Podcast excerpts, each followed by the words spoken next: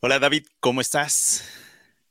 Pues no mejor que tú, cabrón. Te veo que estás trabajando constante ahí haciéndole al, al, al, instalador de muebles. Vi que te la estaba rifando ahí con unos cortes medios eh, complicados con la, con la jigsaw, con la, la caladora.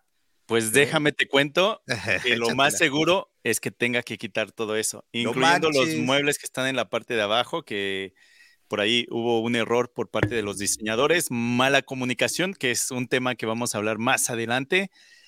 Y aparentemente, eh, pues la plática que tuvimos hoy, lo más seguro es de que los tenga que quitar y tengan que construirlos. Ni siquiera los pueden arreglar, tienen que construirlos nuevamente. Entonces, pues ni modo. Ahí fue problema de, pues muy mala comunicación entre el dueño y los diseñadores, tanto del dueño como los diseñadores de Majestic, quien es la empresa que me subcontrata. Pero pues ahí yo soy el instalador, no es error mío y pues me pagan por instalarlos. órdenes. Me pagan por instalarlos y me van a pagar por quitarlos y me van a pagar por ponerlos nuevamente. Definitivamente que sale ganando eres tú. Oye, pero los estaba viendo. A ver, explícame una cosa. Los muebles que pusiste en la parte de abajo, donde todavía no llegan a los a, los detalles que tienen en el techo, los detalles estos abultados de madera que son los beams, este, esos no venían hechos, güey, o, o sí venían hechos y tú los tenías que modificar para que entraran. Por lo que veo en, el, en la foto de Instagram o en, el, en lo que pusiste en Instagram, se ve como que tú hiciste eso con MDF y los muebles que están en la parte de abajo, tú los tú lo, ya venían hechos o cómo están? Explícanos un poco eso. Mira, según la empresa Majestic que me subcontrata, desde el principio dijo, oigan, este es un, un diseño muy raro, no se va a ver bien. Pero pues tú sabes que algunos diseñadores es de, no, se hace lo que yo diga. Y ese es el problema, que en muchas ocasiones los diseñadores dicen, no, es que se ve muy bonito y en la computadora se ve muy bonito, pero a la hora de la instalación no tiene sentido y es muy difícil hacerlo funcionar. Entonces, a mí me dijeron, mira, vamos a mandarte estas, pues son unos muebles muy altos y todas las piezas van por separado. Tú lo tienes que armar eh, pues ahí en la casa porque es difícil, sería imposible para nosotros moverlo. Y dije, ok, no hay problema. Entonces, en cuanto empiezo, antes de construirlos, me doy cuenta que esos, ¿qué serían pilares? Los beams. Las vigas. Las vigas, exacto. Las vigas, pues quedaban dentro del mueble. Y entonces, pues yo dije, oigan, ¿qué está pasando aquí? Porque pues estoy trabajando con muchos ángulos y va a ser difícil que esto quede perfecto, porque el plan es construir estos muebles que no tienen la tapa de arriba y entonces yo tengo que construir algo con MDF que, que, que cierre ese espacio, pero tiene varios ángulos. Y después quitarlo y llevarlo al taller para que lo pinten y regresarlo y volver a instalarlo. Porque pues es difícil que lo hagan desde, desde el taller sin tener ninguna medida, nada que seguir. Y entonces ese fue el plan. El problema era de que una de las vigas, en los dos muebles quedaban las vigas dentro de, del mueble y dijeron, no, ¿sabes qué vamos a hacer? Vamos a recortar esos muebles para que la viga quede afuera del mueble. Y entonces el mueble que ahora que tú tienes que construir, pues va a ser un poco más alto. Y entonces dije, ok, pues para mí va a ser más fácil. Y entonces, pues ahí empezó quizá la mala comunicación. Eh, se llevan los muebles, los cortan, me los regresan y este, los construyo. Construyo las, los muebles que van a ir en la parte de arriba, el cajón que va a cerrar todo. Lo que está de MDF ahorita. Lo que está en MDF. Y entonces está, se acerca el electricista y me dice, oye, ¿vas a hacer la perforación para donde va a ir la luz? Y le digo, si tú me dices en dónde y de qué tamaño, ahorita lo hago porque tengo que quitarlas y tengo que llevármelas al taller para que la pinten. Entonces, ahorita sería eh, pues más recomendable. Y ya pues él empieza a tomar sus medidas, empieza a marcar y dice, déjale mando la foto a la diseñadora para que lo apruebe, porque si no lo aprueban y lo hacemos y después va a haber otro problema. Ok, yo te espero. Y ya mandan la información a la diseñadora, la diseñadora se tarda un rato y finalmente contestan y dicen, no, es que no, las medidas que tiene esos muebles no coinciden con las que nosotros tenemos. Y entonces el electricista dice, ok, déjate paso al instalador y ya empiezo a platicar con ella y le explico qué es lo que pasó. Y me dice, es que, ¿sabes cuál es el problema? Que hubo un cambio, pero el dueño pues no, no firmó nada, autorizó nada, entonces aquí va a ser un problema y es así de... Entonces, pues yo soy el intermediario, el que tiene que estar viendo también todos estos problemas. Y me dice, ahora lo que tenemos que hacer es la diseñadora de Majestic tiene que venir, yo tengo que ir y el dueño tiene que ir también para que pues lleguemos a, a un punto intermedio, ¿no? Y entonces dije, pues ok, no los voy a quitar hasta que ustedes decidan qué se tiene que hacer. Yo soy el intermediario, no puedo decir qué se va a hacer, entonces, pues ni modo, ahí se quedan por mientras. Entonces ahora tienen una plática el lunes y ahí se va a decidir qué se va a hacer, pero eh, creo que lo más seguro es que vamos a tener que quitar todo. yo, yo los vi, no se ven mal. Una vez pintados, yo creo que ya se va a ver menos el contraste entre las vigas y los gabinetes que formaste que cortaste a la medida, yo creo que no se van a ver tan mal. Ahora, lo que yo no entiendo es cómo el diseñador no contempló las vigas que, ya, eh, me imagino que ya estaban o que estaban planeadas hacer, y cuando fueron y marcaron la cocina, porque se supone que esa medida, no se dieron cuenta con las vigas que pasan arriba. Yo creo que ese es un problema de comunicación eh, casi siempre, eso es normal, eso en, la, en el mundo de la construcción, la gente que nos escucha, no nos va a dejar mentir. Creo que eso siempre pasa. Por eso siempre es importante, especialmente en las cocinas y baños, es este, ponerse de acuerdo en pre-construction con el, una, antes de construir, con el dueño y el, el, diseñador. Una vez que ya están de acuerdo ellos, tú tomas tus renders. A mí me gusta poner fotos de lo que, cómo va a quedar en cada cuarto, ya sea en la cocina o en el baño, son los más importantes qué tipo de, accesorios van a llevar, luces, para que así la gente que llega a trabajar, demoler o a construir desde inicio ya tiene una idea de cómo va a quedar. Y yo creo que si hubieran hecho eso, no sé cómo, cómo lo hayan hecho, no sé si esta es nueva construcción nueva o, como sea, no tengan los renders originales desde que hicieron pues, el dueño lo que esperaba, ¿no? Lo que va a esperar a ver. Sí, entonces, fíjate que a mí lo que me ayuda mucho es de que grabo mucho lo que estoy haciendo. Algunas veces nada más es para redes sociales, pero bueno, la mayoría es para, para mi trabajo, eh, las conversaciones que tengo con el quien me subcontrata, porque es de que, oye, en vez de que le tome fotos y yo te explique, mejor te lo muestro en video y mientras estoy grabando te voy explicando qué está pasando. Entonces, tengo videos de cuando llegué a esa, a esa casa, cuando me doy cuenta que pues ahí no coincide las dimensiones. Cuando se llevan los muebles para poder cortarlos, cuando los cortan, cuando los construyo. Entonces tengo todo documentado en videos. incluso hoy en la mañana, cuando estaba ahí en una plática con, con mi jefe, es de que, oye, ¿tienes algunos videos? No, pues sí, ahorita te los paso y le paso tres de antes, durante y después. Y pues yo con eso, pues en sí me limpio las manos porque yo no soy el que tomó la decisión de qué era lo que se iba a hacer. Eh, igual y hubo sugerencias, pero al final, pues yo no soy el que decide. Entonces, pues ahí yo estoy, eh, como dirían en inglés. Libre de culpa. Out of the hook. Libre de culpa. Un tip rápidamente antes de que se me olviden lo que acabas de decir, que tú tomas fotos y videos durante, durante y desde que llegas hasta que terminas la construcción. Eso también lo hago eh, especialmente cuando estamos, eh, cuando todas las paredes están abiertas y llegan y conectan cables y tubería. Eso es muy importante porque hemos tenido ocasiones donde, por ejemplo, llegan los instaladores o nosotros mismos hemos cometido ese error de instalar muebles y ching, o sea, aunque protegen cables y aunque protegen plomería, algunas veces hay cosas que no puedes controlar. Por ejemplo, en los baños hay unos tanques de unos toilets que van pegados en la pared, que bueno, controlas todo, pero hay un tanque en medio de los 2 x en la parte de arriba, como a una distancia de cuatro pies del pie. Y el muchacho que vino a instalar la tabla roca para poner este, la cerámica, eh, no se dio cuenta y atornilló en el tanque. El, el eh, perdón, perdón, el de tabla roca le dio cuando él es el que está tapando todo.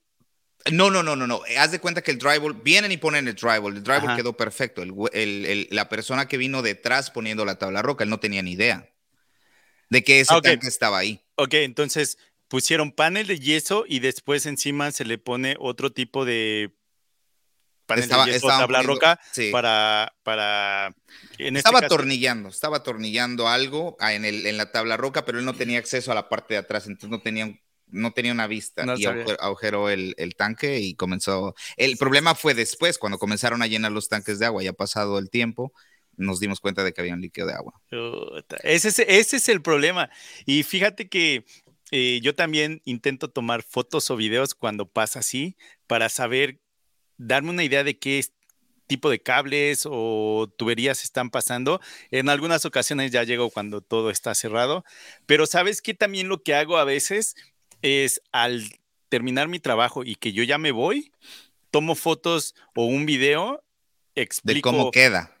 explico de, oye, en este mueble, fíjate que tal puerta trae un rayón, no lo puedo arreglar aquí, o nos faltan repisas, o algo así, pero al mismo tiempo eh, muestro el piso, porque sé que yo no soy el último, y si llega otra persona a trabajar y llega a rayar el piso o llega a hacer algo, a mí me pueden echar la culpa porque ya me ha pasado, pero mira. No lo haces para protegerte. Saco el video, saco el video y digo, si yo, si dejé así. sí, sí, sí. El tip sería que tomen fotos para protegerse a sí mismo y en este caso cuando demuelen alguna pared o algo, pueden ver eh, las paredes internas para la hora de instalar cualquier cosa, tengan eh, noción de dónde están los cables, de dónde está la tubería y así se les hace más fácil, más fácil todo. Incluso fíjate que una vez eh, decidí hacer un time lapse en una de las instalaciones que iba a hacer. Tenía que quitar los muebles tenía que quitar las molduras, los baseballs y pues instalar mis muebles. Entonces, pues en el video se ve cómo quito los muebles y cuando estoy quitando los baseballs, de repente empieza a salir un chorrito de agua. Y yo, a la madre, dije, ahorita van sobre mí, ¿no? Pero no fue mi culpa porque alguien instaló esas molduras, puso un, este, un clavo, le dio a la tubería, el clavo mantuvo el agua ahí, pero poco a poco lo empezó a, oxidar y él pues, se empieza casi a deshacer, ¿no? Y entonces cuando le muestro al dueño de la casa y le hablo a quien es el que me subcontrata, el dueño de la casa se acerca y me dice, Martín, qué bueno que lo encontraste, porque si ese clavo se hubiera derretido con el tiempo, qué relajo me hubiera hecho aquí en la casa. Entonces, pues fue un, un problema que encontramos por error.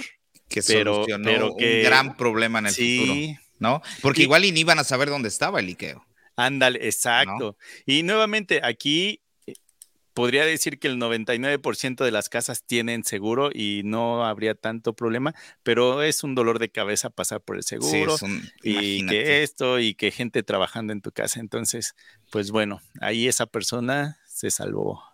Exacto.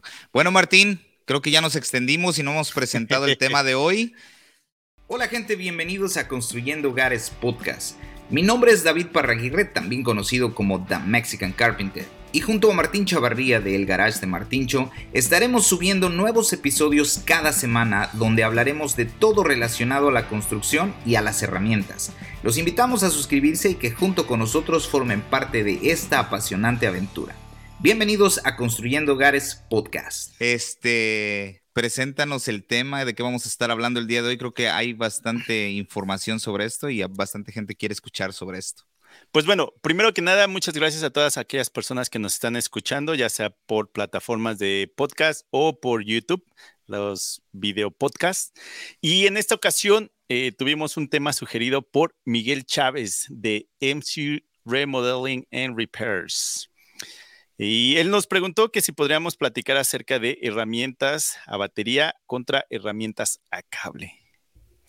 Los beneficios que nos traen las herramientas a batería y también, pues, en un inicio, al inicio de, nuestra, de nuestros principios en construcción fueron a cable, ¿no?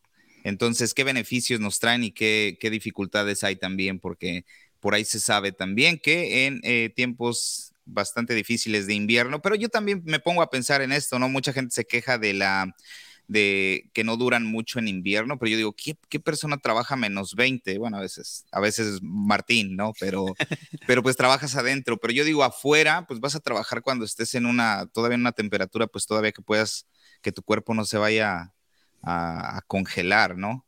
Entonces, este, por ahí veo que bastante gente dice eso, ¿no? De que, oye, no, pero pues es que esa no me sirve porque hace mucho frío donde estoy, eh, o es muy pesada, o ya me entendiste, o sea, como que hay sus pros y cons. Así que eh, de esto vamos a hablar el día de hoy y queremos que si tienen más sugerencias, alguien que tenga ideas de cambiar en el podcast, de, mejorar, claro, claro, para mejorar. Y la, eh, el propósito de este podcast es interactuar con la gente que nos escucha y hacerlos parte de este, de este podcast. Claro que sí. Y aparte, si están escuchando este, este episodio, pues quizá ya escucharon los dos anteriores donde tuvimos a invitados. Entonces, pues ojalá les haya sido de su ayuda. Y también muchas gracias a esos invitados que decidieron apoyarnos y vinieron a platicar aquí con nosotros un rato. Ahora, aquí yo ya vi que David tiene sus apuntes, él sí se viene estudiado.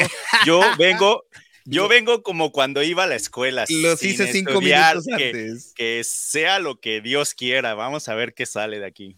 Necesitamos alguien que nos instruya en, este, que sea más técnico. Yo nada más medio me informé un poco y escribí obviamente la descripción de este episodio, pues nada más, pero fueron 20 minutos antes literalmente y lo escribí mal, tuve que mandarte otro, otro correo corrigido, corrigiendo los errores cometidos.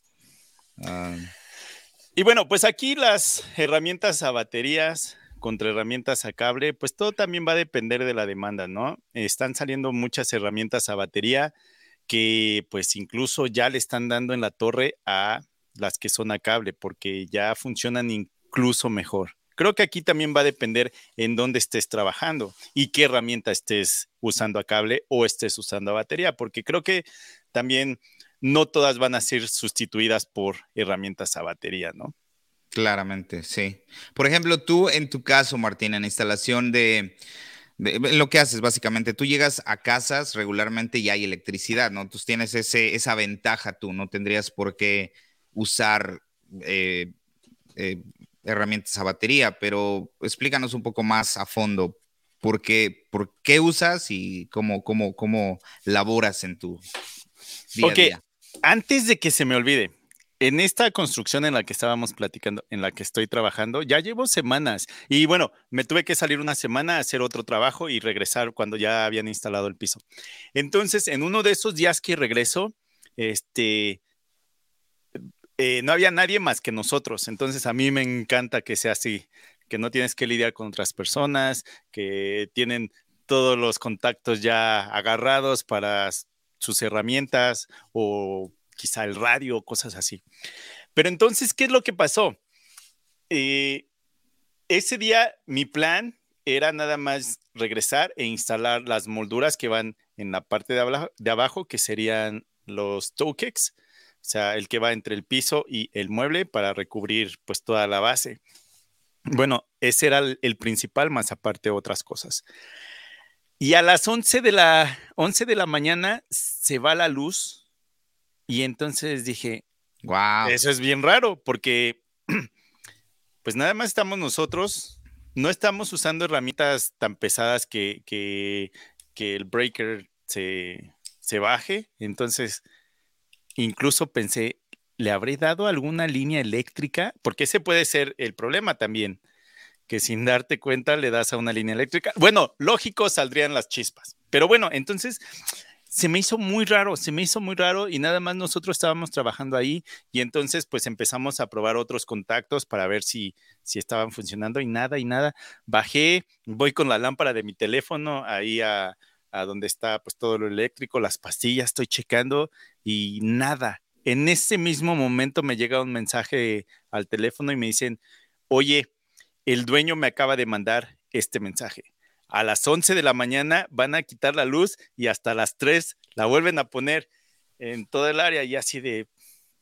Y luego, ¿por qué no me avisaron antes? Y, pues me habla mi jefe y me dice, pues es que nadie me avisó a mí, si no, pues no te hubiera mandado ahí, ¿no? Entonces, pues, ¿puedes hacer algo? Y le digo, pues puedo hacer todo mi trabajo, el que tengo planeado hacer. Ahora lo único que necesito sería ir al remolque ir por una aspiradora a baterías y ya, porque tanto la sierra de inglete, la sierra, a, la sierra de mesa, los taladros de impacto y todo eso, eh, pues funcionan a batería, el compresor funciona a baterías, entonces a mí no me afectó este, más que usar otra aspiradora a batería, pero pues nada más. Pero si hubiera estado otro, otras personas ahí trabajando y quizá estén usando sierra de inglete, que la mayoría sigue usando a cable, pues ahí les hubiera dado en la torre con su día, este, pues no se hubieran, no hubieran adelantado la chamba, al contrario, hubieran atrasado y cosas así. Entonces, para mí las herramientas a batería me han ayudado mucho en este tipo de, de trabajo. Si llego a obra y no hay luz por alguna razón, puedo seguir trabajando sin ningún problema. Incluso a veces hasta veo que se empieza a ir la gente y es así de, pues nosotros no nos podemos ir porque pues, nosotros sí podemos seguir trabajando los trabajadores nomás se quedan viendo y nosotros, jefe, nos quedamos, pues ya ni modo, ¿no? Sí tenemos, sí tenemos herramientas a batería, ¿no? Y pues no importa si no tenemos compresor, pues las pagamos las pistolas este, a batería igual para clavos. Sí, Entonces, para mí las herramientas a batería sí son algo muy indispensable en mi trabajo. O incluso si tuviera, por ejemplo, eh, en el remolque traigo una sierra a batería, una sierra de mesa a batería y una sierra de mesa a cable. Todo depende de eh, lo que esté haciendo, cuál decido usar. Pero en algunas ocasiones llego y están otros trabajadores y también tienen sierras de mesa, tienen sierras este, de inglete. Y no es que puedas usar sus herramientas. Si los conoces, si hemos dicho, oye, no traigas tu, sierra, usa la mía y así no tenemos sierras por todos lados, hay más espacio. Pero eso, eso es cuando conoces ya a los otros trabajadores. Sí ha pasado, pero pues no es tan seguido. El problema es de que nosotros en construcción intentamos conectarnos al contacto donde va el refrigerador, porque ese tiene más amperaje. Sí, es un cable directo al, panel. Entonces, si estás usando una sierra de mesa, va a ser muy difícil que la pastilla se, se bote. Se bote. Entonces, ahí es el problema, porque todos intentamos conectarnos a la misma. Y si te conectas, vamos a decir, dos sierras a la misma y de pura casualidad se prenden al mismo tiempo, pues ahí sí vas a tener problemas con la pastilla. Ahí es donde entro yo con las herramientas a batería y pues no ando peleando, no ando bajando a, moverle a la pastilla. Entonces, para mí sí son de mucha ayuda. Aparte facilitan bastante el, el labor. Cualquier cosa que vayas a hacer, con las herramientas a batería es como que más rápido todo, ¿no? Porque nosotros, por ejemplo, cuando armamos casas o estamos haciendo remodelaciones, eh, el único, la única herramienta más pesada que traemos con nosotros, si vamos a trabajar, digamos, tres personas en, campo y vamos a usar pistolas neumáticas, entonces traemos el compresor y ese compresor es a gasolina. Y la razón por la cual la hacemos es porque pues, es mucho más rápido, es más eficiente. No hay una pistola batería, aunque usamos PASLO que usan gas, que tienen bastante fuerza, no nos dan abasto para construir, digamos, una casa. En diciembre pasado estuvimos haciendo una casa en Hudson, arribita, dos horas y media arribita de Nueva York, y se nos arruinó una de las pistolas neumáticas y ahí usamos una de batería con gas y la temperatura estaba, no sé, a 16, o sea, estaba frío, ¿no? Estaba frío donde dicen que la, la herramienta ya no se va a desempeñar de la manera correcta por el frío, ¿no?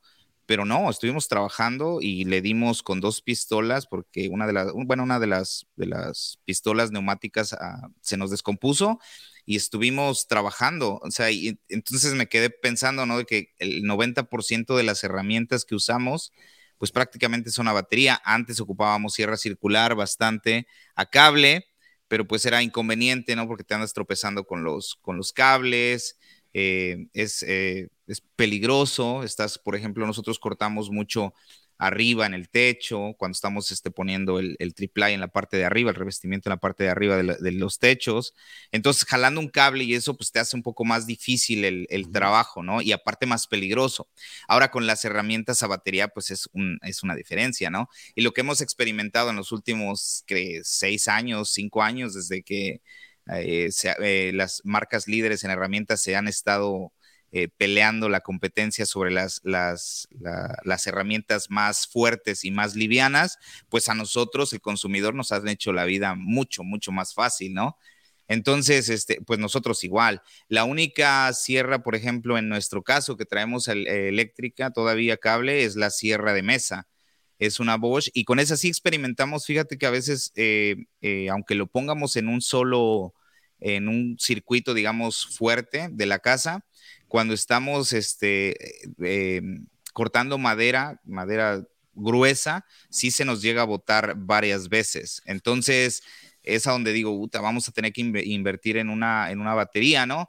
Pero bueno, no, no, no es que sea indispensable, lo podemos hacer siempre con la sierra circular, ¿no? Pero este, sí, definitivamente en los últimos seis años hemos utilizado en la mayoría eh, eh, cualquier herramienta batería.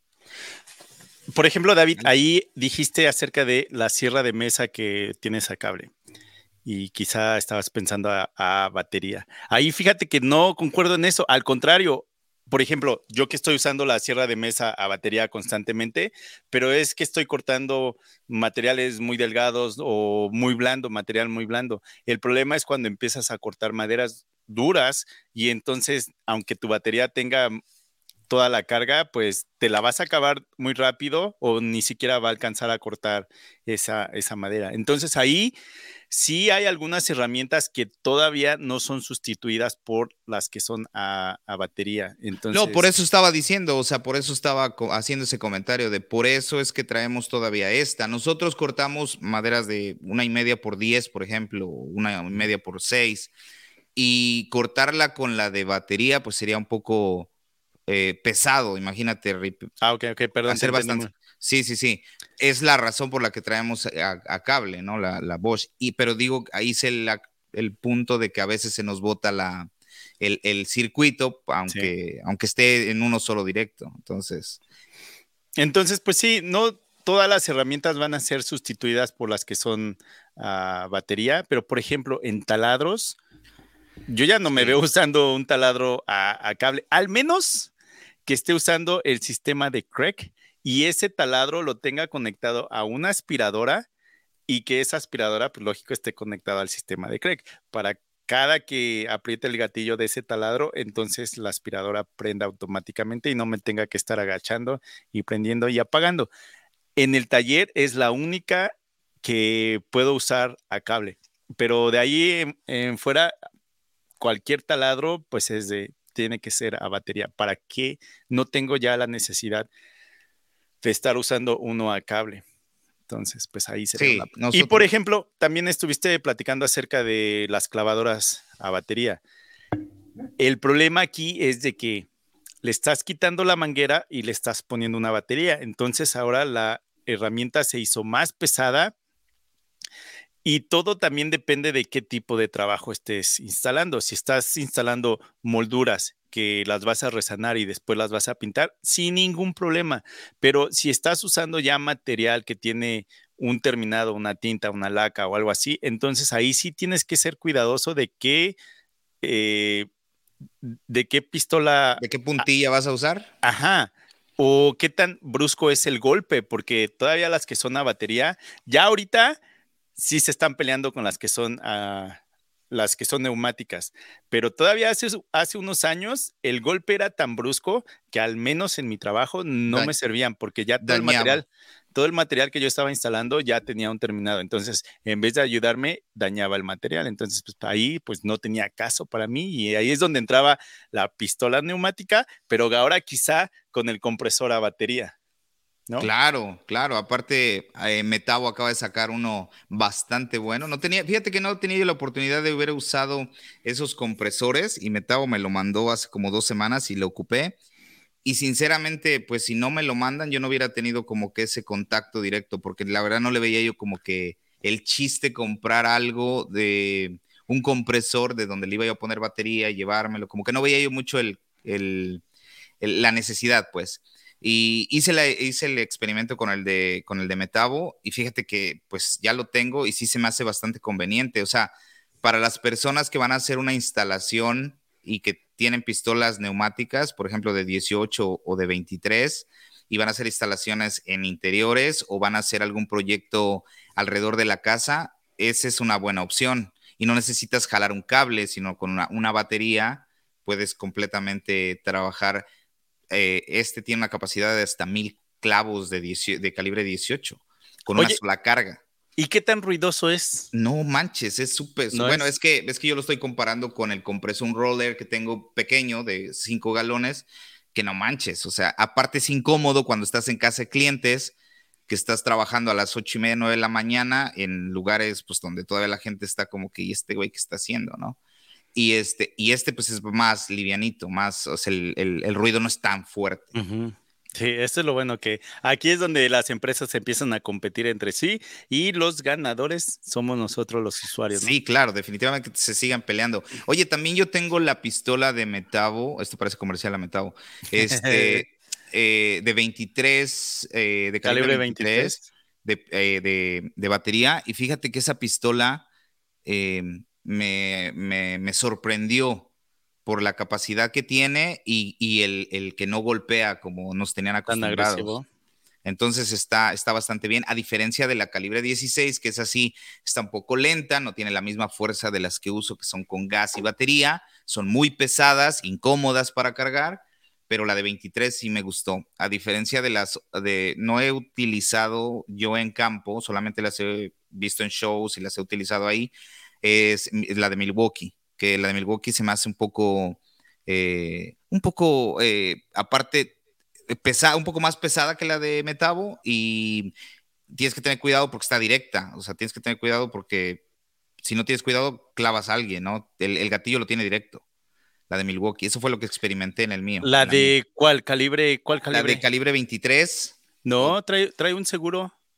Sí, claro, trae un seguro, pero una vez que lo sueltas, no necesitas hacer presión para clavar. No, la de calibre 23 trae un seguro abajo del gatillo y ya después accionas el gatillo. Eh, a lo que me refiero. y si no aprietas ese gatillo, ese safety, entonces no puedes, no puedes disparar nada.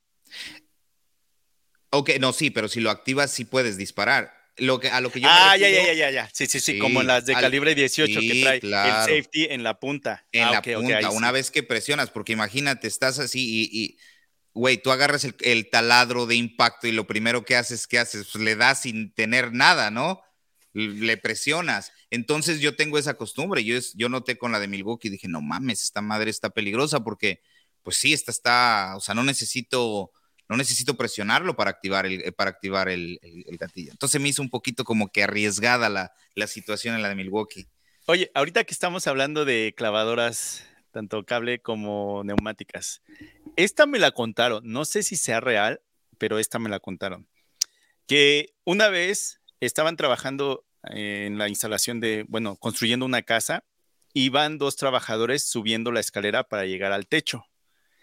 El primero que va subiendo trae la, pistola neumática y con el gatillo presionado.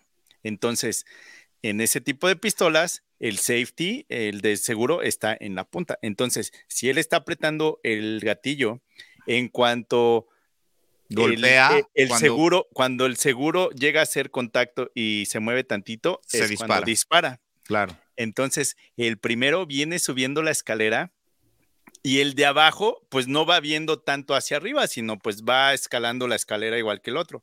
El primero se detiene con el gatillo apretado y la pistola hacia abajo. Y dicen que el de abajo hace contacto con el casco que trae y no sé qué le habrá pasado a esa persona. No sé si sea real. No, sé si sea real la historia, pero así me la contaron. Bueno, es muy peligroso. entonces sí te dicen, no tengas presionado el gatillo si no piensas usarla, porque pues... Quizás esta historia te la platicaron para que le tuvieras un poco más de respeto y no te pusieras a jugar con la pistola neumática. Podría ser, pero es que nunca he construido, armado casas ni, ni ni instalar shingles ni nada. Entonces, pues en ese momento era de, pues es una herramienta que yo no uso. Sí uso calibre 18, calibre 21, calibre 23, pero así me la contaron. No sé si sea verdad, no sé si, no sé si. Bueno, sí es verdad, lo del seguro. O sea, sí es verdad que las pones directas, las paslo, le quitas un resorte. Eh, eh, obviamente, si le, si le oprimes el gatillo, tiene, tiene dos gatillos. Los que usan Paslo neumático saben que tiene un gris y un anaranjado. De fábrica viene con el gris, pero trae la opción de ponerle el anaranjado. El gris tienes que golpear, que haga y tú le, das. El anaranjado, una vez que tienes el gatillo puesto, esa punta toca y clava. Pero descubrimos con el tiempo y la experiencia que el resorte, mala, mal hábito, no lo hagan muchachos, el, la punta de la pistola de Pazlo trae un resorte para hacerlo un poco más, más este, para que el, a la hora de presionar tú sepas lo que estás haciendo, ¿no? Como que es un punto de que, ok, güey, vas a clavar. Eh, le quitábamos ese resorte y esa madre con el, con el, con el dedo oprimido en el gatillo, esa madre a donde roce, ahí clava. Y lo hacíamos porque pues obviamente estamos construyendo y estamos haciendo paredes y estamos poniendo, y, pero sí es muy peligroso. El que no sabe, por ejemplo, mi hermano que tenía unos, no sé, dos semanas de que me estaba ayudando, se clavó em, el, el talón. O sea, clavando una pared, ese güey, o sea, estaba clavando como hacemos las paredes en la parte de abajo, su pie lo, lo, pone en la parte de arriba del 2x6 de la pared eh, clava los tres clavos en línea o clava dos clavos en línea y el tercero se lo clava él en, el, talón. Tómala. Sí, güey, estuvo medio Oye, Luego, pero, pero ya no hacen eso, ¿verdad? No, ya no, ya desde que nos convertimos en, en, este, en influencers dejamos de hacer esos malos hábitos. No lo hagan, muchachos. Sí, sí. Oye, David, perdón, regresemos al tema. ¿Sabías que las herramientas a batería eh, salieron a finales de los 70. Esto yo no me lo sabía, pero me lo contó Walter de la caja de herramientas. Ah, órale, mira, qué buen dato, ¿eh? Fíjate que me estaba yo tratando cuando este eh, César nos mandó, digo, Miguel Ángel, Miguel nos mandó el tema, me estaba yo tratando de recordar cuándo fue mi primer contacto con herramientas a batería. Y yo creo que fue tipo 2005, posiblemente 2004 cuando fue ya un contacto donde, ok, sí, ya son herramientas a batería, por ejemplo, Pazlo ya estaba sacando, no eran completamente a baterías, pero ya tenían eh, batería y gas. Y el primer taladro que tuve fue un Porter Cable de 14.4 voltios, que de hecho ese luego me lo llevé a México y lo vendí en México, pero ese fue el primer taladro. Y eso, eso fue lo que vino a mi mente, ¿no? De poder tener un taladro y no usar cable, o sea, era, era, era un game changer, lo que dicen los, los gabachos, ¿no? Eh, ese fue mi primer contacto, pero yo creo que fue desde el, desde el 2000, posiblemente 2004, 2005, por ahí así. Entonces sí, desde los 70, eh, es cuando, a finales de los 70, cuando empezaron a salir este tipo de, de herramientas a batería. El problema es de que ahí empezaron eh, pues era una tecnología nueva y como todas tecnologías, pues no, quizá no estaba bien hecha. Recuerdas que hubo algunas baterías de eh, níquel NIMH, que son las que según, pues no te duraban nada. Sí, eran muy, eran y, muy. pues han ido mejorando, mejorando. No fue la primera, me parece. Me parece que la primera fue níquel cadmio. Pero ahora ya con las nuevas tecnologías que están usando las marcas, eh, las de tecnología de litio.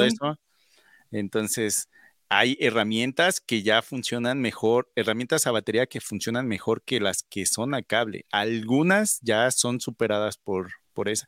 Y nuevamente, pues ya no tienes que andar jalando extensiones, eh, mangueras, si es que puedes reemplazar la, la, clavadora, por así decirlo. Lo cual, pues también es algo bueno. ¿Por qué? Porque pues es un riesgo menos para los trabajadores que se anden tropezando con los cables, cosas así, ¿no? Tenemos mucho más comodidad, más eficiencia y seguridad, obviamente, para no rompernos.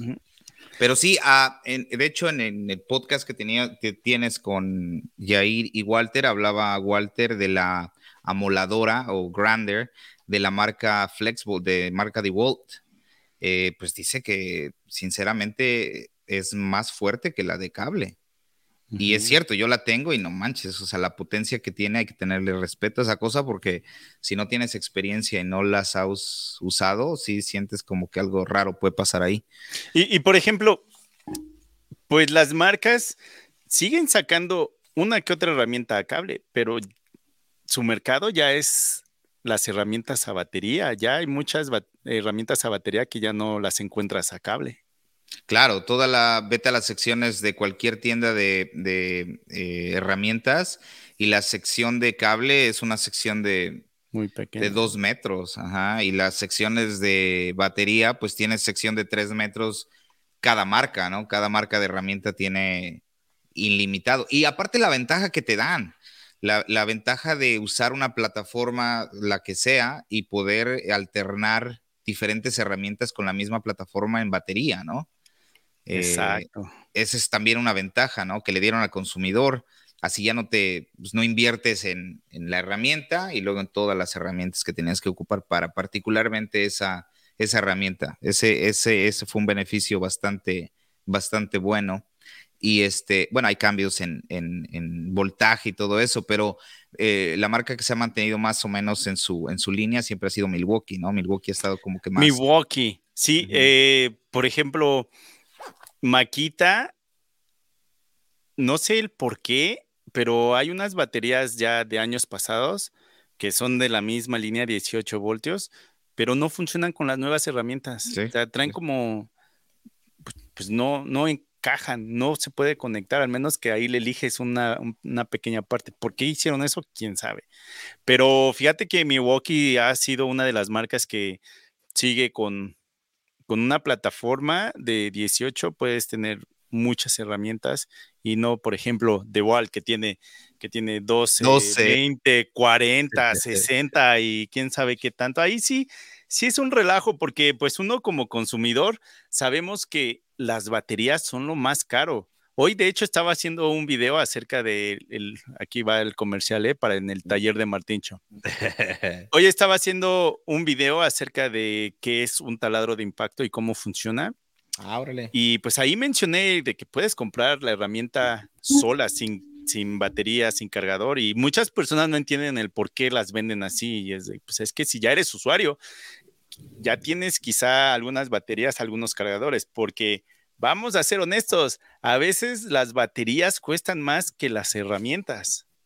Todo depende ahí de qué, qué voltaje o qué amperaje trae esa batería, porque hay baterías que cuestan ahorita hasta 300, 400 dólares, donde, donde un taladro, un taladro a baterías pero la pura herramienta te puede costar 100, 150 dólares, pero la batería 300, 400 dólares y dices, no manches, lógico, no vas a traer una batería de 12 amperios con un taladro de impacto de los pequeños, por así decirlo, porque cada vez la herramienta se hace más pequeña, pero la batería se hace más grande, ¿no? Entonces, pues ahí todo depende. Si vas a tener una batería con un amperaje muy alto, es porque quizá vas a usar una herramienta que necesita ese tipo de amperaje o, Esa más, potencia, ¿no? O más este eh, tiempo de vida en la batería antes de que se te desgaste, ¿no? Que, que te acabes la carga. Porque pues una sierra de mesa, pues lógico, va a necesitar más poder que un taladro de impacto por, por lo que estás haciendo, por la forma en que funcionan, ¿no? Claro. Pero sí, igual has experimentado en los últimos dos o tres años, las baterías tienen como que más, este, pues duran más. Eh, me doy cuenta, por ejemplo, en la sierra de Maquita, en la de 36 voltios que usa dos baterías de 18. Eh, no manches, o sea, esa, esa sierra trabajando en armando casas, trabajando todo el día, o sea, con dos juegos de batería, o sea, dos, con cuatro baterías sacas el día y cortes lo que cortes, o sea, y digo, va, su madre, o sea, antes no podíamos hacer eso, imagínate, o sea, sales de casa, llevas cuatro baterías, tienes sierra todo el día para, para hacer lo que vas a hacer. Ahora, estamos platicando, dando un punto de vista porque somos usuarios y estamos en campo.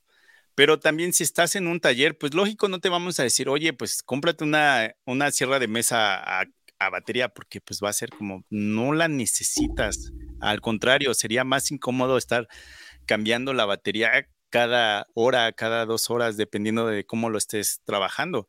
Entonces ahí pues va a ser, no, a ti te conviene una sierra Estacionaria. estacionaria, a cable. Una sierra de inglete a cable.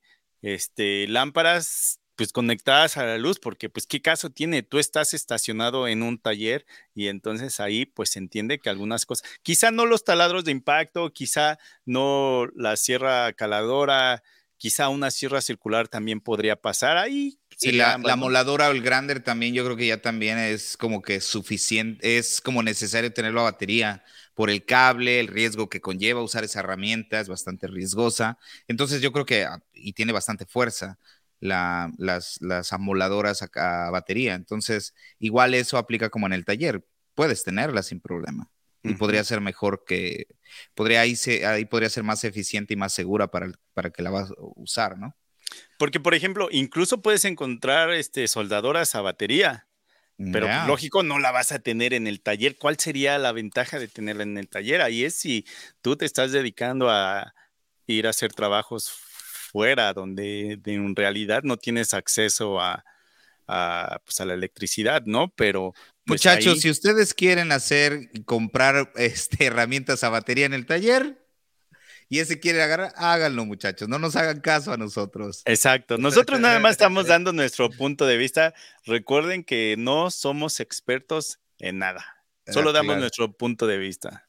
Claro, claro, claro, claro. Y, y si por ahí alguien se, se pues se queja del precio, pues ya es algo que pues, ni tú ni yo podemos controlar, ¿no? Sí, para antes de que se me olvide, fíjate que aquí en Estados Unidos hacen varios eventos, eh, las grandes eh, como Home Depot, Lowe's, hacen, em, hacen especiales regularmente ahorita que se viene Memorial Day Weekend, eh, otra vez el, en el 4 de julio, hacen este tipo de especiales, las marcas echan competencia y hacen especiales, ahí yo he agarrado bastantes especiales en baterías, eh, de hecho es difícil, luego tienen cierto número de baterías en, las tiendas y entonces te comunicas con dos o tres chavos que conoces alrededor del área donde pasan ellos a otros lados y este, hemos podido agarrar buenos, eh, buenos especiales. De hecho, eh, compramos el año pasado baterías de las Flexbolt de las de 60, eh, 2 por 99 varos, ¿eh? Entonces, para toda la gente que vive en Estados Unidos y te espere sus fechas, este año no creo que se ponga en 99, pero yo le tiro unos 149 y junto con las de Milwaukee de, de 6, o de, de, sí, de, 6, las de 18, eh, esas venían 2 por 149 el, año pasado. Entonces estén atentos también en, Thanksgiving o en Acción de Gracias. Hay como cuatro fechas importantes en el año y empiezan a partir de ahorita de, Memorial Day Weekend en, mayo. Entonces pónganse atentos si ustedes andan en el, en el ámbito de la construcción, pónganse atentos cuando van a esas tiendas y yo creo que más de un especial va a haber. Ahora, el problema aquí es de que estamos usando herramientas a batería pero aún necesitamos la electricidad para poder cargar esas baterías. si no tenemos, si no tenemos este, electricidad, ¿cómo vamos a cargar las baterías? Exacto. Entonces, pues todavía nos falta un poquito más. Este... Pero fíjate que el, trabajo es menos, porque por ejemplo nosotros cuando construíamos casas desde inicio, que no teníamos acceso a, a electricidad, utilizábamos generadores grandes de 8500 watts para darnos abasto a todo, sierra circular, sierra de sable, eh, todo lo que ocupábamos en el trabajo, ¿no? Y eran varias sierras, varios, varios este, sierras sable, lo que, lo que se utilizaba. La diferencia ahora, por ejemplo, es que usamos un generador bastante pequeñito de la marca Honda, que literal, o sea, pesa más mi lonchera o pesa más la lonchera que llevamos para los chavos que ese, ese generador. Entonces, con ese generador que casi no hace ruido, cargamos las baterías y con eso podemos utilizar las herramientas. Entonces, aunque sí ocupamos todavía el, generador, pero ya ahora es mucho más pequeño, no tiene que estar prendido todo el día, dependiendo de cuántas baterías estemos ocupando, pero solamente lo prendemos, ok, terminamos una, cargamos el otro, se apaga y está listo. ¿Has visto esa foto de un dueño de un Tesla? Está en la carretera, creo. Cargando gasolina, que, le va, que va con su galón de gasolina y le abre el... No, y trae un generador para poder cargar el carro, porque pues ya no traía batería. sí, sí, sí. Pues, de, hecho, de hecho, el comentario de la persona que lo está grabando le dice, no sé si fue el mismo que tuviste, pero le dice, hey, ¿a dónde vas? Dice, oh, a, echarle gasolina para que prenda mi carro. Dice, pero ¿cómo? Dice, si tu carro es eléctrico. Dice, por eso. Dice, pero ¿cómo? Dice, ¿dónde le echa la gasolina? Y abre, el, abre la cajuela de atrás del carro y ahí tenía, ahí tenía el generador, ¿no? Dice, ¿cómo? No lo puedo creer. ¿Cómo vas a...? Dice, sí, pues, se me acabó la, la, batería del carro y ahora tengo que cargarlo. Y entonces ya saca su cable, lo conecta al generador y, va a cargar la pila del Tesla. Fíjate que en el último evento que eh, vimos con Milwaukee, nos mostraron generadores a batería, donde incluso podías usar un microondas, el cual, pues, un microondas sí, sí jala mucho. Sí, sí, sí, mucho que más jala. Pero pues nuevamente, de alguna forma tenemos que cargar esas baterías. O incluso he visto una foto o un video donde alguien está cargando, ves que The Wall tiene como una base donde colocas varias baterías y se convierte como en un generador. Sí, sí, sí. Entonces tiene sus baterías de DeWalt para poder cargar sus baterías de otra marca, no recuerdo qué otra marca. Echándole carrilla a las demás marcas. Exacto, pero bueno. Pues así está esto de las herramientas a batería contra las herramientas a cable. Todavía nos Pues falta un poquito más, pero las de batería ya les están dando vuelta. Y sí, muchas definitivamente. herramientas nuevas a batería incluso ya están implementando unas tecnologías nuevas que quizá ya no las vamos a ver en las que son a cable. Por ejemplo, el esmeril de, de Hilti, el cual trae pues un sistema de que si el disco se te atora, se te apaga la máquina para que no tengas un problema ¿Sabes Órale. cuál es? Cuando lo, lo, mostramos en redes sociales, alguien comentó, no va a faltar el güey que se le ocurra ponerle un disco dentado a esa amoladora, porque ahora con el sistema que tiene, pues va a pensar que no se va a lastimar. Güey, pero y, no y, lo y hagan, tiene, no y lo tiene hagan. razón, y no, o sea, tiene una tecnología ya la primera vez que se ve en una herramienta como esta, pero ahí sí me dejó pensando, dije, es verdad, no va a faltar el güey que se le Que le- ocurra ponerle un disco de entrada. Así que si nos estás escuchando o viendo, pero ¿en qué cabeza No le cabe, pongas- en qué cabeza cabe ser dueño de una herramienta eh, de, de- de peligro y poner, o sea, estás arriesgando tu vida, o sea, por- no es gracioso, muchachos, no hagan eso, no, se vayan a cortar un dedo y está cabrón, ¿eh? No podemos ir y comprar un dedo como comprar una batería o una herramienta. hay que usar la herramienta adecuada para el proyecto que estemos haciendo. No hay que hacer mexicanadas, como diríamos. No, no, no, muchachos, y menos en esas herramientas, hay que tenerles respeto, porque tú, por ejemplo, tienes esta herramienta, esta sierra de banco de la marca Sostap, ¿no? Y tiene una tecnología, pues, no manches, o sea, de punta, pero no vas a hacerte el gracioso y decir, hey, voy a hacer eh, la prueba a ver si esto funciona, ¿no? Pues sí, ¿me entiendes? ¿Lo, lo has hecho? No me digas, no me Para el, digas. video, para el video, pero no puse mi dedo, puse una Ok, salchicha ok, ok, ok. para el video para mostrar cómo funcionaba, porque de hecho la marca te dice, no lo hagas, Sí, no, no lo lo hagas. Sabemos que funciona, no lo hagas. Ya pusimos videos en, en redes sociales. Este, que bueno, al final pues, me mandaron discos y cartuchos y todo eso para poder. Para Pero- toda la gente que no conozca esa sierra, es de la marca Sostab y Martín tiene un video de, sobre esa sierra, ¿no? ¿Tienes un video en, en tu canal? Hablemos un poquito de esa sierra antes de, Claro, dale, dale, antes de irnos. Porque está en mi lista, está en mi lista, está en mi lista, muchachos. Esta marca se llama SawStop y tiene un sistema el cual detecta eh, la electricidad de tu cuerpo. En cuanto el disco detecta eso, automáticamente sale un cartucho que se atora en el disco y lo baja. Eso en ni segundos, menos de segundos. ¿Qué sería menor de segundos? No sé, güey, Bueno. no, me, no me metas en ese pedo. Menos, Menos de que segundos. O sea, segundos. es, es muy rápido. La Imagínate gente que- nos va a entender. Imagínate que lo que más te asusta es el, el sonido, el ruido que hace al, al que en que sale ese cartucho disparado, se atora contra el disco y tómala, la baja. ¿Qué va a pasar? Que ese cartucho ya no va a funcionar y ese disco ya no va a funcionar. Entonces tienes que comprar un cartucho y un disco. Un disco te puede costar 100, 200 dólares, dependiendo qué tan bueno sea ese disco, y el cartucho te puede costar unos 60 dólares. Entonces, mínimo, tienes como 200 dólares perdidos ahí, pero tienes todos tus dedos. Claro, definitivamente. Así es como funciona. Y entonces, en redes sociales, las, las personas se molestan de por qué ese sistema no existe en otras marcas. Y después, que por qué Sostap demandó a Bosch por, Por tener haber un- implementado. por tener un sistema muy parecido. Similar. Y dicen es que no, es que todos, todas esa- esas eh, tecnologías debería de tenerla todas las sierras para que pues nosotros como usuarios estemos protegidos. Lo que no saben, porque no investigan, porque nada más se ponen a pelear a lo güey, es de, ¿sabías que el inventor de ese sistema se acercó a todas las marcas y todas les dijeron, no necesitamos esto? Y entonces, como todos le cerraron la puerta, él dijo, ah, pues entonces yo hago mi propia empresa. Hace su propia empresa, se llama Sostap. Y entonces, cuando pues ven que es un sistema que está funcionando, que por ejemplo las escuelas, me imagino que también en Estados Unidos, las escuelas aquí que te enseñan carpintería cambiaron todas sus sierras por esas. No tanto para enseñarle al, alumno que ese sistema no te va a cortar los dedos, sino simplemente por seguridad, eh, sí, por, por demandas y todo eso.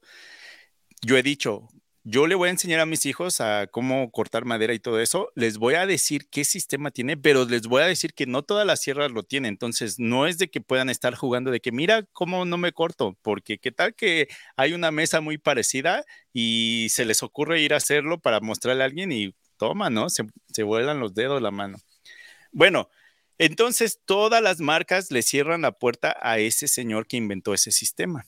Y él dijo, entonces voy a hacer mi propia marca. Y cuando las marcas empiezan a ver que está funcionando, Bosch dice, ah, pues yo voy a hacer algo muy parecido, donde ahora mi sistema va a funcionar como si fuera una bolsa de aire en un carro.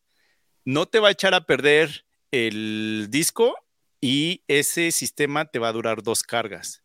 Y entonces ahí es donde entra Sostap y dice, oye, oye, oye, oye, estás implementando mi, mi tecnología, aunque es muy parecida, no es la misma, pero es muy parecida y estás infringiendo ahí las reglas, ¿no? Y entonces, pues la marca ganó y Bosch tuvo que retirar las sierras que había sacado con ese sistema. El problema también ahí es de que esa sierra salió defectuosa. Oye, pero varias, gente, varias gente la logró comprar y esa gente ya no la regresó. Puedes comprar, la podías regresar o puedes comprar los insumos, pero no puedes ya comprar la sierra, se supone. No, claro, claro, claro. Pero de inicio, cuando Bosch sacó, hubo gente que compró esa sierra y no la regresó. Ajá. Por ejemplo, yo la tuve porque se la, se la mandaron a Kruger Construction, ¿sabes quién es Ok, sí, sí, sí, sí, sí. Chequen tu Instagram, muchachos. Ese, ese Kruger está así, está rompiéndola todo el tiempo. Y entonces, eh, pues a veces con él me apoyo con herramientas, ya sea que me las preste o ya sea que me las venda. Y entonces, una vez le dije, véndeme esa sierra.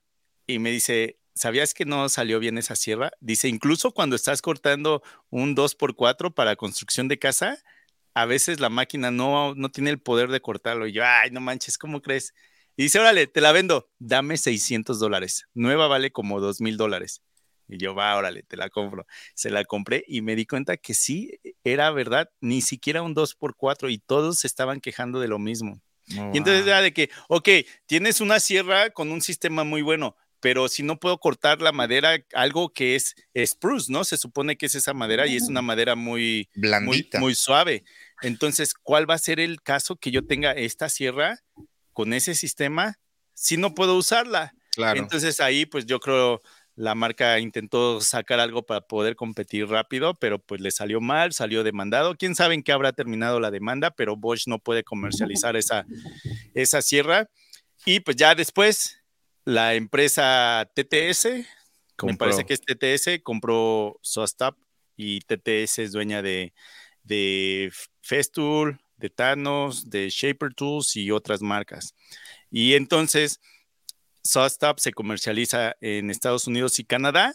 Y en Europa puedes encontrar Festool con el mismo sistema, pero con nombre de Festool, porque la empresa madre, por así decirlo, la dueña de todas, pues es la misma que de Festool que de Sostop. Entonces ahí sí pueden hacer. Pero no vas a encontrar Sostop en Europa ni la de Festool en el continente americano con ese sistema, porque pues si no van a hacer competencia entre ellas mismas cuando pues es la misma empresa. Entonces, por eso es que, funcionan así. Y, así, ¿Y qué pasó con esa Bosch? ¿Dónde quedó? La vendí. La vendiste. Cabrón. Ni siquiera hice el video. Este. Oye, pero no hubieras podido intentar regresarla. O sea, se supone que. No, no podía. ¿No podías? No, no. Pero yo sí dije, oye, ¿sabías que? Pues yo, así como a mí me la vendieron, yo también la vendí y ya ellos sabrán si la compran o no. Y me dijeron, vale, va, si la compramos. Y este. Hijo de la mañana. Bueno, sí estuvo medio curioso esa. Oye, la, la historia de Sostap estuvo bastante interesante. Pero ese es el problema. Si te metes en redes sociales, es gente que pues no se ha puesto a investigar y nada más anda peleando diciendo es que no es posible que ese señor que tiene la patente no deje a las otras marcas que, que pues la usen en sus... Es que no te has puesto a, a, buscar información. ¿Cómo es posible? Yo, yo creo que las marcas, obviamente, cuando llega algo, no era algo ya experimentado, ¿no? Él estaba vendiendo solamente, digamos, la tecnología que podrían implementar, ¿no? No vendió tal cual lo que es ahora SoStab. Ahora ya todas las marcas vieron el potencial que tiene, la calidad que tiene y se dieron cuenta que como a su pinche madre, que, que, regada hicimos, ¿no? Hablemos este güey o a ver cómo chingados hacemos, pero necesitamos implementar esta tecnología en nuestras sierras con nuestro nombre. Pero pues, ¿qué pasó? Está patentado y pues no se puede, simple y sencillamente. No es tan fácil como ellos pensaban. Ahora, se supone que una patente tiene caducidad, ¿no? Tiene, tienen que estar este, registrando y eh, como actualizando todos los... para hacerla imposible de que alguien te te, te copio, o si te atontas, no, no actualizas las especificaciones, por así decirlo, puedes perder la patente. o hay un cierto número de años, no, no me acuerdo cuántos, si son 30, donde, donde ya les vale madres los, los, los, cambios que le hayas hecho a la sierra o lo que sea, la, esa patente que tenías de hace 30 años se, se cancela y ya, ya, alguien puede implementar esa tecnología. Exacto, entonces, por ejemplo, eh, otra herramienta que está patentada y que pues sería bueno que estuviera en otra marca, la Domino de Festool. Yes, sí. Pero ¿En, pues galletadora o cómo podríamos decirle engalletadora o no es? Pues yo a veces la promociono como engalletadora, pero se supone que es una espiga. No es una, espiga, es una espiga. Bastante este buena, ¿eh? Yo, yo tengo la 500, la pequeña, ¿no? La grande. Y no manches, es otro, es otro, otro, otro nivel. Para hacer este face frame, ¿cómo le llamas? Em, marcos. marcos, para unir marcos, este, sí, a diferencia de la engalletadora tradicional, sí, el, ensamble es mucho más fuerte, mucho más que Aquí la engalletadora es para alinear y que quede las dos piezas al ras, pero estructural no lo es. No es. En cambio, la domino tiene estructural y te puede alinear y trae muchas cosas que dices, no manches, ojalá, quién sabe hasta cuándo se acabe esa patente, porque pues es una de las herramientas que solamente Festool tiene, ¿no? Y así podemos hablar de otras marcas. Eh, digamos, que, digamos que de Festool es la herramienta emblemática de Festool o hay otra que crees que es más interesante. Aparte de la sierra de inmersión, obviamente. Yo creo la sierra que corre en el riel es como esa y la no, yo creo las dos. Yo creo primero sería la domino. Yo creo primero sería la domino. Yo creo que yo creo que sí, ¿no? Sí, yo creo que sí la domino. Ahora, eh, porque la sierra de inmersión también es. Aunque yo creo, Martín, que en el mundo en el que nos desenvolvemos casi todos, o la mayoría, eh, la sierra de inmersión sería como que el estandarte para empezar a, adquirir este tipo de, herramientas de Festu, ¿no? Porque, por ejemplo, el que va a comprar una, máquina Domino, una, es, es, eh, la inversión es mucho más cara, no es una herramienta que ocupas todo el tiempo, o sea, independientemente de lo que hagas, pero la, la, sierra de inmersión es como que eso es lo que, lo que ocupas. Esa madre te puede eh, sustituir la sierra de mesa, si la sabes usar. Sí, sí, sí. Fíjate que una vez conocí a una persona en un evento de Festool aquí en la, en la ciudad. Vino el tráiler de Festool mm. y estaba chavito. Se puso a platicar conmigo y, me dice, hace una semana compré varias herramientas de Festool y el, el de la tienda me dijo que iba a ver este evento, entonces pues vengo a ver para ver qué otras herramientas compro. Y le pregunté, ¿qué herramientas compraste? Y ya me dijo todas las que había comprado de Festool. Se gastó un buen dineral ahí. Y le digo, ¿y qué estás haciendo con esas herramientas? Y me dice, pues ahorita estoy haciendo tablas para picar. Y yo, no manches. ¿Qué dices? Hay niveles, hay niveles, muchachos. ¿en serio tablas para picar? Y dice, sí. Y le digo, pero pues tienes una sierra de mesa. Dice, no, estoy usando la sierra de inmersión. Oh, wow. Y yo, a la madre. Lo hace más complicado. Por ejemplo, tengo un buen amigo, eh, lo conocí por redes sociales porque donde compro Festool, uno, eh, uno de ellos me dijo, ¿sabías que hay un instalador de panel de yeso que corta con la sierra de Festool? Y yo, ay, no manches, es mucho para... O sea, dijo, sí, búscalo como tal en redes sociales y lo busqué y dije, no manches, pero él no es así. Bueno, sí instala también los paneles completos 4x8, pero él lo contratan más como para cosas muy detalladas, incluso su trabajo sale en, revistas y así. Pero así unos diseños bien locos y entonces lo que él necesita hacer son cortes eh, vamos a decir, repetitivos o, de dimensiones muy exactas, donde usa la sierra de riel y pum. Ya después cambió a, a Wall porque pues, es patrocinado por The Wall, pero, pero así es como lo conocí. Inició con, con Festool. Con Festool. Oye, y otra noticia que, que, acabo de ver en el, en el Instagram hace rato antes de que empezáramos este podcast, eh, yo creo que para todos los que van a ver este, este episodio o que van a escuchar este episodio, ya sabrán de que Milwaukee viene con la, nueva sierra de inmersión. ok. Platícanos un poco sobre eso. Y me imagino que ya la tienes por ahí, porque veo una caja de Milwaukee. No, espérate, eso pasó hoy. Eh, hoy estamos a 31 de marzo. Cuando salga este, este episodio, ya son muchas semanas. ¿Ok? Ya son dos semanas aproximadamente. Dos semanas aproximadamente. Hoy apareció esa foto o ese video en redes sociales por el canal de YouTube de Tools and Belts, Belts and Tools, algo así, eh, los cuales nosotros también conocemos en eventos y todo eso. Y entonces, Walter, Jair, el carpintero del desierto, Mauricio de Taller en Casa y yo estamos en un chat con los dos encargados, los meros meros de Milwaukee, Latinoamérica donde ahí pues estamos eh, organizándonos de que, oigan, va a pasar esto, necesitamos apoyo con esto, cosas así, ¿no? Así que muchachos, si quieren información confidencial, mándele mensaje a Martincho. Entonces, hoy en la mañana, Jair pone la foto eh, en ese chat y empieza a decir, no manches, finalmente nos hicieron caso, que quién sabe qué, y pues ya todos bien emocionados, ¿no? Porque es una herramienta que desde hace como cuatro años, yo creo, cuando a mí me invitaron al primer evento de Milwaukee, yo decía, bueno, yo no era el único, habíamos varios. traían cocinando. Ya habíamos varios que decíamos, oigan, porque al final del evento de Milwaukee empiezan eh, un rato de preguntas y respuestas, ¿no? Y pues muchos decíamos, ¿cuándo va a salir la sierra que corre en un riel? Y decían, no, pues ahorita. Recuerden que Milwaukee ya se está metiendo más a la carpintería, pero no es su fuerte. ¿Ok? Entonces, en ese chat empieza a ver las, las preguntas contra, contra los dos que son los meros meros de Milwaukee, Latinoamérica. Vale.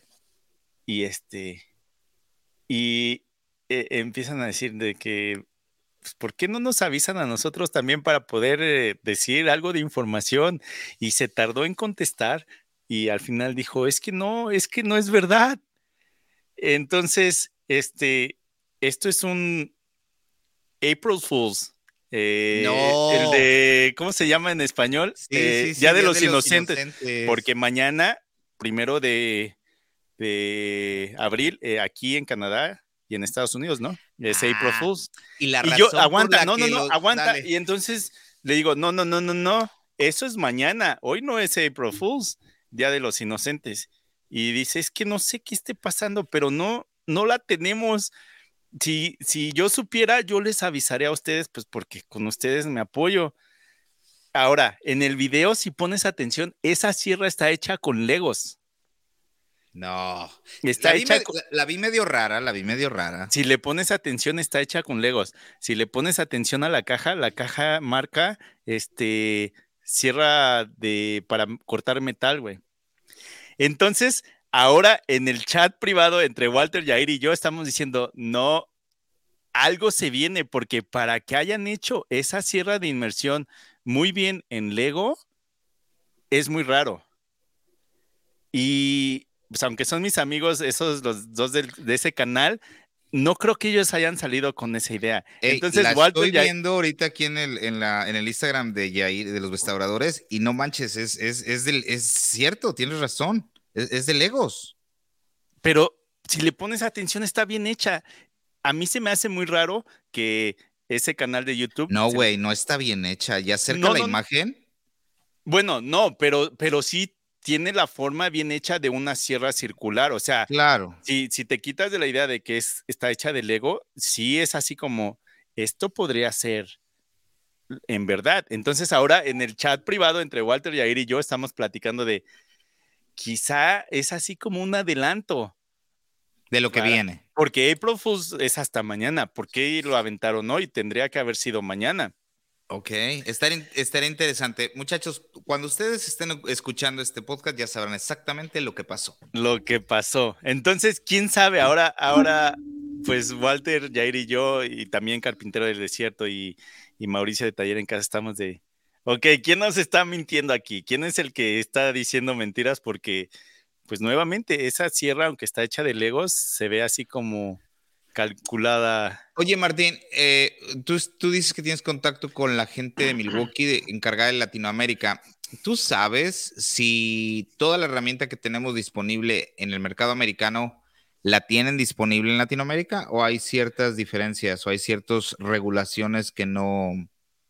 No, no llega todo, no llega todo. Hay muchas herramientas que incluso a nosotros, por ejemplo, Walter Yair, el carpintero del desierto, Mauricio de Taller en Casa, hay herramientas que pues no, no tiene caso que las mostremos porque no va a llegar definitivamente a Latinoamérica. Se supone que ya están intentando que lleven todas, pero si pones atención, hay muchas de plomería que no llegan. ¿Por qué? Por la forma en que se trabaja en Estados Unidos y Canadá, sí cambia un poco a la de México o de otros países latinos. Entonces, no llega todas, se supone que están tratando de que todo llegue. Ya, está, está interesante ver qué va a pasar en eso. Ok, quizá ahí estás viendo todavía lo de la sierra de, de inmersión. Sí, sí, sí, estaba yo, estaba yo checando y tenía esa duda sobre, ah, sobre las herramientas en Latinoamérica. Pero bueno, creo que pues hemos llegado al final de este episodio. Eh, un poquito acerca de lo que pensamos de herramientas a cable contra herramientas a batería. Ojalá les sea de ayuda a alguien, aunque pues fue algo, una plática, yo creo, por arribita, ¿no? No, yo creo que, bueno, eh, basado en nuestras experiencias, cómo nosotros la ocupamos y cómo nosotros vamos, este, eh, implementar, o sea, como que con las herramientas a batería hacen que nuestro trabajo esté mucho, mucho más eficiente, ¿no? Exacto. Bueno, David, ¿cómo te encontramos en redes sociales? Eh, The Mexican Carpenter en español, bueno, The Mexican Carpenter en, Instagram, ahí estoy bastante activo, estoy, estoy este, eh, subiendo bastante contenido ahí, en, prácticamente las historias en qué andamos, si nos quieren seguir, ahí estamos activos, y también en YouTube, también ahí andamos, igual siempre The Mexican Carpenter.